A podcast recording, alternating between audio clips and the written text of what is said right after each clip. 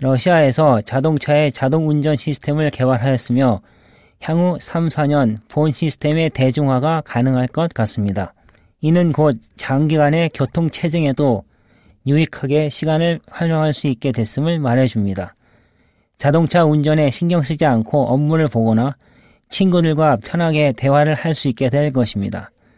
미국의 구글 카스와 달리 러시아의 자동 운전 시스템은 개인 자동차의 경우뿐만 아니라 대중교통에 사용되는 공용차의 경우에도 이 시스템을 적용할 수 있다고 합니다. 구글 카스의 주요 경쟁자인 러시아 자동 운전 시스템은 또한 위성 항법 시스템을 사용합니다.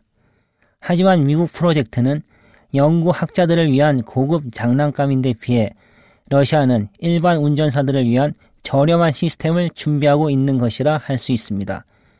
기계에는 글로나스 시스템과 과학적인 시력 관련 장치들이 장착되어 있습니다.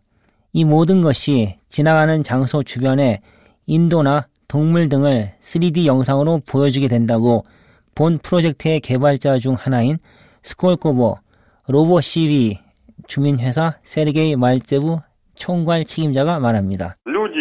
там собаки представляются на этой картинке такими некими возвышениями над дорогой, столбики. 사람들과 개들은 이 시스템 상에서 막대처럼 도로 위에 튀어나온 것으로 보여집니다.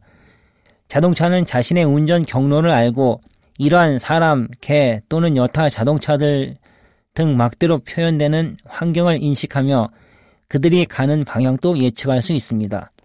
또한 교차로가 나온다는 것을 인식하면 알아서 잠시 멈추고 먼저 지나가게 기다립니다. 이런 것들은 가장 간단한 기능입니다. 그 외에 잠재적인 충돌 사고를 미리 인식할 경우 경로를 재계산하게 됩니다. 만약에 운전사가 갑자기 운전 궤도를 변경할 시에는 사람처럼 차도 잠시 정차하게 됩니다. 본 시스템의 주요 장점은 운전 시 무엇에 주의가 쏠리거나 법을 위반하지 않는다는 것입니다. 만일 교통사고가 발생할 경우에도 이 시스템은 바로 교통경찰과 응급차를 불러줍니다. 미래의 모든 자동차들이 이러한 시스템을 달고 운전하게 된다면 도로 운전 시 문제들이 현재보다 현저히 줄어들 것이라 확신한다고 세르게이 말제우는 말합니다. Будет меньше аварий, будет меньше проводов. Если автопилоты начнут друг с другом взаимодействовать, когда она будет создана такая вот система, которая... 자동 운전 시스템을 이용해 자동차 간의 상호 교류가 형성된다면 교통사고나 도로의 교통체증이 훨씬 줄 것으로 생각합니다. 자동차끼리 상호 교류가 형성되는 시스템이 만들어지게 되면 가령 신호등 앞이나 교차로에서 서로 먼저 출발하려는 문제 없이 차들이 동시에 출발할 수 있게 될 것입니다. 운전 시 자동차 간의 간격도 알맞게 줄일 수 있게 될 것입니다. 또한 앞차가 갑자기 속도를 줄이더라도 뒷차도 알아서 속도를 줄이게 될 것입니다. 이는 곧 도로와 교차로의 시간당 자동차 통과량을 훨씬 더 증가시켜 줄 것입니다. 이 시스템의 완전한 도입 이후에는 현저히 교통사고량이 줄어들 것이며 도로의 교통체증 상황 또한 상당히 좋아지리라 봅니다.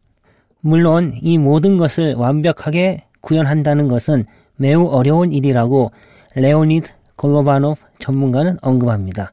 Для того, чтобы решить проблему создания робомобиля, нужно попутно 로봇 자동차를 만드는 과제를 해결하기 위해서는 대규모의 관련 장치들을 만들어야 합니다. 이는 곧 눈의 기관과 그 위치에 관한 부분입니다. 이 모든 신호들을 받고 패턴을 인식하는 슈퍼컴퓨터가 필요합니다. 지형의 정확한 위치를 파악하며 모든 자동차의 시스템이 전자회로와 완벽하게 연결되어 있어야 할 것입니다. 이미 현재 개발자들은 1차적으로 자동차 자동 조종 시스템의 첫 실험을 준비하고 있습니다. 또한 앞으로 3, 4년 후면 이 시스템의 대중화가 가능할 것으로 전망해 봅니다.